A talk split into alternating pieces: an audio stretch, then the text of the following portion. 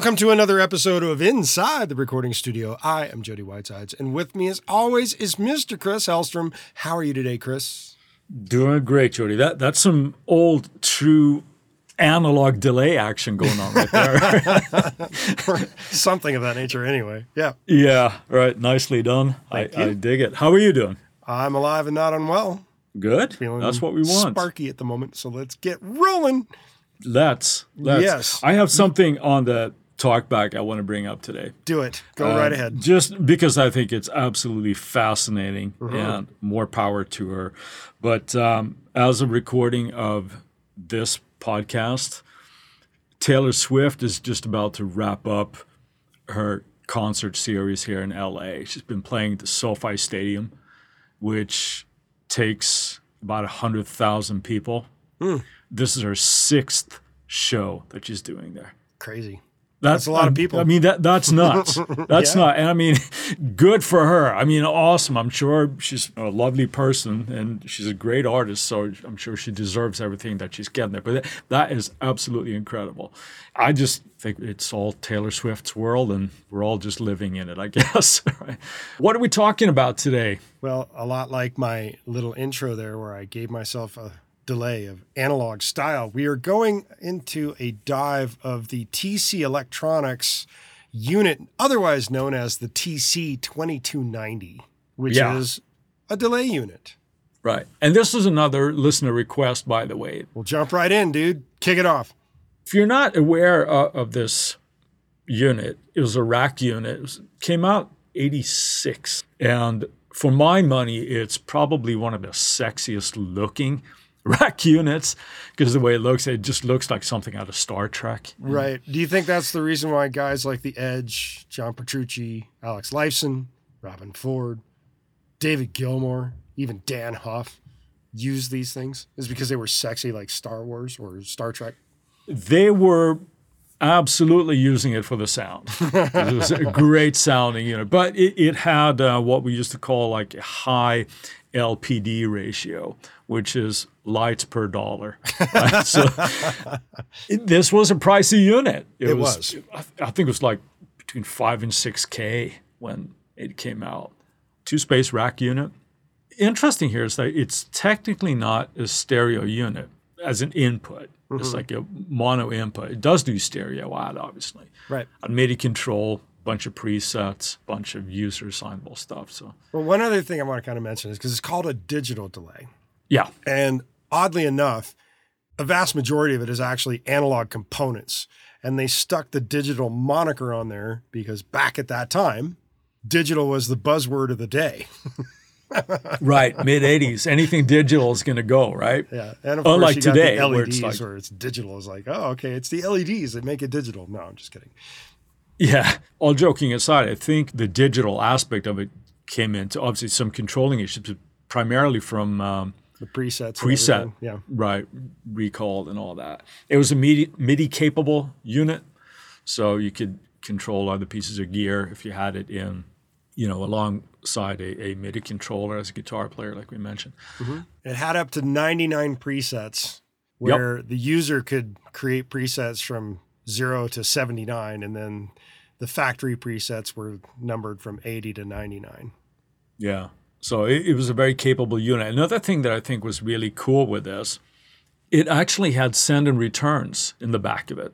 So that what you could do was if you had other units or pedals or whatever you had in your rig, you can actually use the MIDI functionality in this to incorporate the loops into your signal path. And I think that was really, really cool. It's sort of like, I hesitate to say like a poor man's Bradshaw because no poor man is going to own this unit. Or at least not, you were poor when after you bought it maybe. Mm-hmm. That was a cool functionality. I don't think I've seen that on another piece of gear like this. Not for just a straight up digital delay, no. Right. That was kind of a cool thing. You mentioned, it's obviously in the name, like digital delay. I think it's a little bit more than that. I think most people think of it as a delay unit, though. Well, that's essentially what it was. And obviously getting other effects like chorus and flanging out of it is highly dependent on the delay time that you set. Right. And that's all those effects are, is just the way that the sound is going to assimilate through short delay times. And that's something we talked about when we talked about modulation settings. If you're dealing with that, and if you really want to dive into it deeper, like you said, Jody, the short delay time and no feedback creates those effects. So it was very, very capable of doing that as well. And it sounded great doing it. And as you mentioned, it was visually striking. I think so. Yeah, absolutely. What's really curious about this is even though it was mono input, it was divided into quote unquote modules within the unit itself. And what are some of those units, or those modules, I should say? Well, we got them on the front panel, where it looks pretty overwhelming as you're looking at it, because there's keyboard pads and there's LEDs for all sorts of parameters and things. The way it was laid out on the front panel was sort of clean, I think. So it's not like you had to necessarily dive through endless menus or anything. We have feedback, which is just what you think about with a delay unit. The number of echoes you're going to get after it goes through the sound. Exactly. Feedback. Part of that feedback also, it had a filter functionality. So you could take actually off low and high end of the repeats. You mean a high pass filter and a low pass filter? Yes, exactly. Where have we heard that one before? Yeah, let's pat ourselves on the back. No, I'm not going to break my arm doing that. No, but it's something that both you and I do. Right. And dealing with DAWs and stuff today, it's something that we kind of take for granted that we can do. Yes. To have this functionality built into the unit, it's a really, really cool function. And it's forward thinking in a way. But of course, it's not just guitar players that use this. It's sat in a lot of studios and still does. I think that was a really, really cool kind of functionality. What else we got here? These little modules on the front. Well, if we're going to skip from the feedback into just the straight up output of this thing, their output volume area that included your delay level and your direct level and a pan level. Three little items in that one little module area. All important factors to how your sound is going to come out sounding when you're playing through this rig. A lot of flexibility. And the big thing that comes on, it's an excellent module where you had like modulation control. And today we take this kind of functionality for granted, where we can make something tempo sync to an LFO or whatever. This unit actually had that. Depending on a few different choices of modulation, you could modulate the delay, the pan, which again would then create movement, right? And then something that I think is really, really cool and a real strength of the unit is the dynamics. What that really meant, it ducks the delay signal as you're playing. So it kind of swells ducking up. Wow. Yeah. That's pretty cool, because that's something that you and I talk about as well. Like we do it with vocals all the time. And side chaining. This was actually built in, so you could do that as well. And you can get creative with that kind of stuff with this as well. You can actually create almost like tremolo effects and this kind of stuff as well. So, well, another interesting thing, the whole concept of how it could work with modulations, you could choose different types of curves, whether it be a sine wave curve or an envelope curve or just random curves, or you could trigger the damn thing. It had pretty amazing capabilities when it came to the concept of the modulation. Yep. What do we got next? Well, there was a whole section on panning and how you were going to pan the delay signal and your direct signal. It worked on both. Right. What a lot of guys did was when they had that to create a larger sound, was that they would pan your dry signal maybe left and then the wet signal right. So you'd get this essentially like a full stereo effect, but obviously in that case, that would be stereo. One thing that this unit did as well, if you ran it a certain way, if you had a mono signal, you could run it and add spread to both sides, and it did it in a way where it kind of messed with a phase to kind of make it pop out. All these little trickeries that you could do to make it do what you want to do and create bigger, lusher sounds, as it were, right? And who doesn't like that? Bigger and lusher. The next little thing is just the dynamics control, and it's essentially just where if you're activating any kind of like dynamic modulation that you're doing. Next up, we got our delay time. The basic unit had a maximum delay time of just over a second, 1,023 milliseconds. Now you could expand that by like adding different chips in it and processors and stuff. If you really maxed it out, you could do it up to like 32 seconds. Who doesn't need 32 seconds of delay? Exactly my thought, you know. It also worked as a rudimentary sampler. Well, yeah, when you're sampling 32 seconds before you repeat it. Right. But that's essentially like having a sampler. I'm kidding, but yes. Right. There again, the memory obviously comes in handy for that. So you could do different triggering effects and a lot of functionality built into this thing that it kind of made famous for. Just like another unit we talked about. Which the H3000. This thing had a keyboard pad for input. So you could type in your numbers. Pretty handy, right? So type it in. Right. Not up, up, up, up, down, down, down, down, down. You could just select your parameter and type it in. Yeah. Much pretty cool. Right. Last little modules just round out the units. We got like the preset number and then external effects is the last little thing that we have on it, right? And that's where you would control those loops that I mentioned earlier, if they're going to be in your path or not. And speaking of external control, let's take a word from our sponsors. And we're back. And we're back. And we're back. What's up next, Chris? You're on fire today. Yeah. So we mentioned all these great things that this can do, but what do you think the strengths of this unit? The most iconic thing to me, and this is just TC in general, their effects are some of the most beautiful sounding. When people talk about transparency and effects, I think TC Electronics is the granddaddy of this. They are transparent, was what a lot of people would say. And when it comes to the 2290, the delay on it and how it sounds when it comes back at you is so pure in my mind and so amazing sounding. That to me just defines TC, period. Their shit sounded great. Yeah. Yeah, and still does. Usually when I think of, let's say, spatial effects, delay or reverb, it's basically two companies that I think of. And TC is definitely one of them. The other one I'm thinking would be like Lexicon. Right?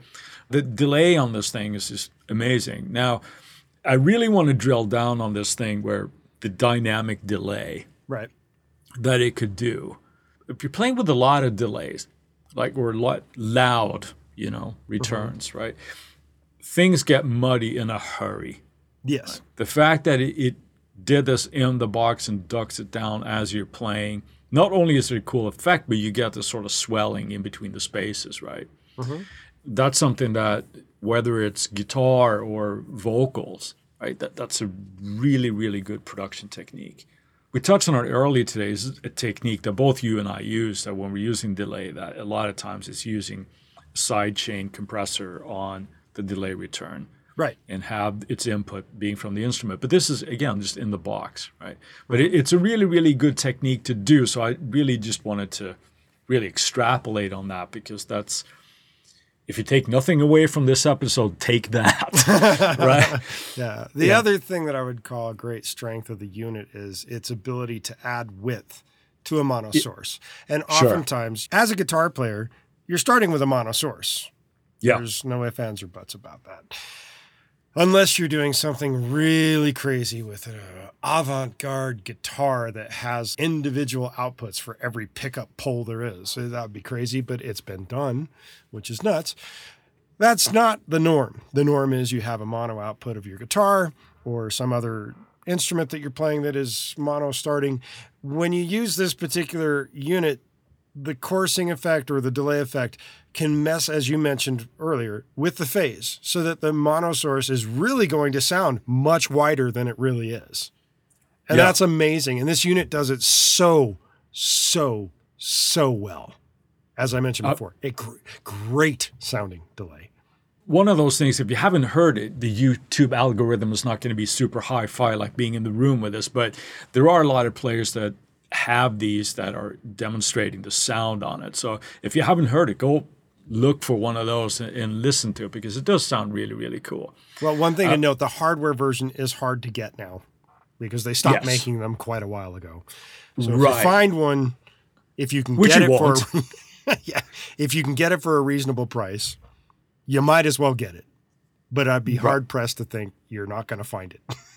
Yeah, it's true. I have to say, though, on a complete side note here, the first time I saw one of these being used, like, in the wild, like, it was a guy here playing a show at an old club here in LA, used to call Exposure 54. And it was like a rock club that had live bands, obviously. Here was a guy, and it wasn't like, oh, here's Dan Huff or Steve Lukather or something. This was just a guy in a band. He had his refrigerator rack, as you did in those days, and he actually had two of these in his rack. Wow. So he's going beyond story. He's going for quad. That's right. And that's what a trust fund baby looks like. Maybe. So now, one thing that I want to touch on, though, for this, like all the strengths and all the things that it does so well that we've been singing its praises here, the one thing that it didn't do was something called spillover. Right. Which means that when you switch a patch, it would cut the delay right off, right? It would just, if you had echoes, repeats going, they would just stop in its tracks. So if you had spillover, it would let those echo out even as you're changing a patch. And I think that was a really, really cool function that later came in. Do you remember a company called Rocktron? Yes. And Rocktron was, they did a bunch of 19-inch rack units and were considered, if not budget, but they were at least attainable to players, to like your average player. And they had a unit called the Intellifex.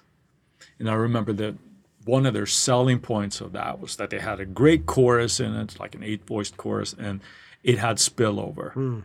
Well, they did it previously before that, for older systems and that, of that nature. You were going to guys like Bradshaw to build you a rig. And then you would have multiple versions of something if you wanted that spillover that would play through both items in your rack, so to speak, so that you could get that. Yeah. While one would turn off and the other one would turn on. So there were ways of going about it. Boxes were coming out. Now, I'm thinking now this is probably mid to late 90s, probably mid-90s when I remember seeing the Rocktron gear kind of taking off. Was it the same audio quality? No, probably not. But if you're playing live, who cares? Unless you're David Gilmore, then you care and you have the budget for it. So hardware units today, what would you think would be some alternatives? Because, I mean, reality is kind of caught up, right? There's a lot of other stuff out there. You're going to find this on the used market if you find it at all.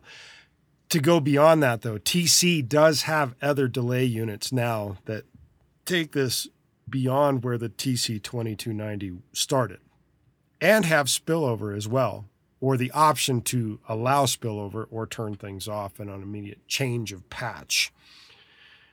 There's also the TC Electronic Flashback pedal, which had the 2290 functionality as well as a dynamic delay built into it.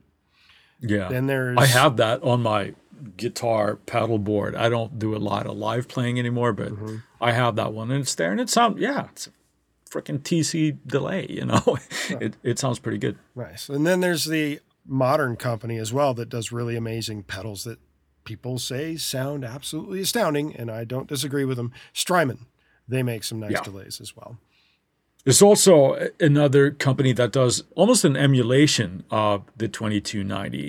And it's a company called Free the Tone, and they have a pedal called Flight Time, which sounds and looks very, very close to the 2290. Nice. So there are options out there if you want to go the hardware route as well. And never mind like all the hardware units from TC or other players that are sort of catching up to that. Now, in terms of going forward in the world, TC Electronics did actually do a plug-in version of the 2290, and that software was known as the TC2290DT.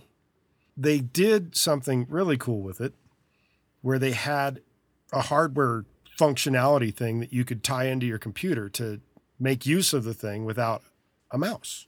Yeah, it's the controller unit. They had a controller unit that worked with it in conjunction, sort of like where if you were to go get the UF1 or the UC8 from SSL for operating just mixing board type stuff. This unfortunate reality right now with the transition to Apple Silicon with Apple computers, the TC2290DT is not currently native to the M-Chip series.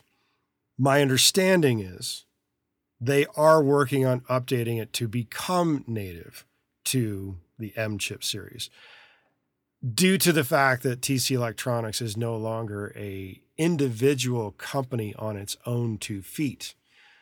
The parent company may take a long time before they get this together. Who knows? And I don't even want to repeat the name of that company because they are a terrible company, morally speaking.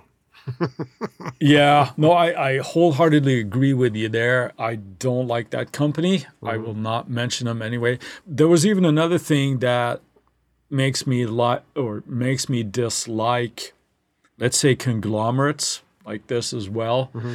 I wanted to try out the desktop version, the software version of this. And you can go, you can request a license as you can with every other company online. Mm-hmm. It gives you a temporary thing to your iLock and Bob's your uncle. You're good to go. Except that it never reaches your deposit. It never deposits the license. In order to contact support to give them a heads up, say, hey, I never got this license, you have to register with this conglomerate. Yeah. And I just give a huge middle finger to that. So sorry, TC, I would love to try out your stuff, but not going through that. So there are other options. Speaking of other options, what would be the Echo Boy from Sound Toys and the D16 repeater from Slate Digital are two other options that work really well. If you're on the UA side, there's something that's available that's not nearly as programmable, but they have the Korg delay system that is really nice. It's a lot less programmable, but it still sounds really nice. Yeah. Obviously, since we're living in a digital world now, there's so many options out there that emulate old hardware, whether it's delays or reverbs or other types of processing. What we can do now with delays in the box, you obviously have all of these functionalities built in. So even if you are just using your stock delay plugin that you might have in your DAW, you can, with a little bit of imagination and know-how, again, like filter your returns or add a side chain to the delay return. You can get a lot of similar things to this. You don't need to have this unit, but it is a really, really good sounding, the original unit. I wish I could try the desktop one, but right now, as my bitch fest ends, I can't do that. All right, let's move on to other bitch festing with Friday Finds. Chris, what have you got today? Well, having done all that bitch festing, I'm actually going to have a two entry into my Friday find here. The first one that I wanted to do was I wanted to fly the flag for Isotopes RX. Okay. And I'm talking about the standalone application now that I've been doing some work with this week. Every time I use this thing, I question what those magicians are doing on the math side of that, because it is freaking unbelievable how easy some of these things can be to do, fix issues. And when it's pristine recording that has some kind of issue with it, like it might be a finger snap or whatever, it deals with that so well. So yeah, it's not a new thing. I'm obviously aware of RX since before, but that's my first Friday find this week. Then on the other one, I would be remiss if I didn't mention this. A few episodes ago, I mentioned TC Electronic again. They had a series called AmpWorks, where there's stomp boxes. They're basically an amp in the box, right? And at that point, it was like a Vox and a Fender, and I think it was like a Marshall Plexi or something. They've now added three more to this series. So as we're talking about TC here, and they're not paying me to say this, they have three now high-gain versions of this as well, which are sort of emulating like a Marshall 800. There's a rectifier, and I think the last one's kind of like a 5150. Now, they're not called that, but they're thinly veiled names. Mm-hmm.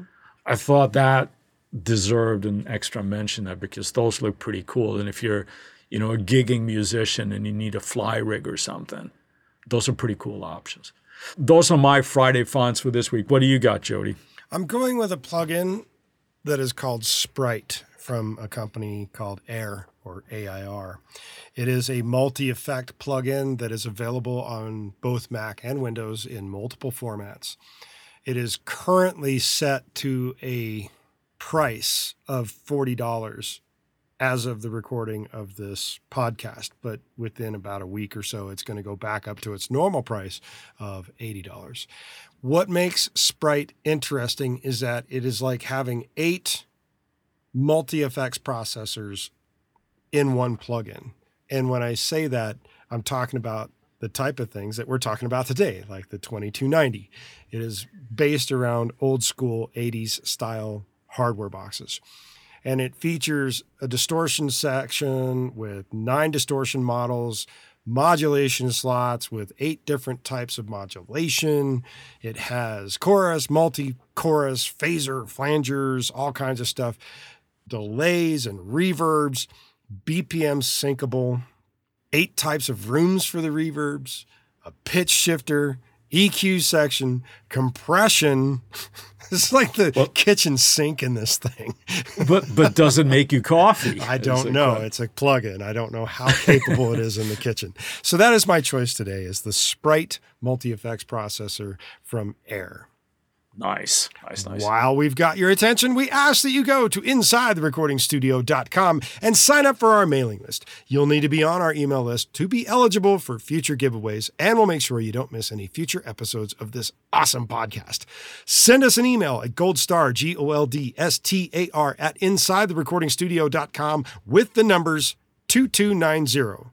And you'll get something cool back in your inbox. If you have a topic or suggestion for Chris and I to explain in a future episode, contact us at the contact page. We'll put it into consideration for a future episode. With that, I'll say see you next week. Thanks for listening, everybody. Have a good one, Jody.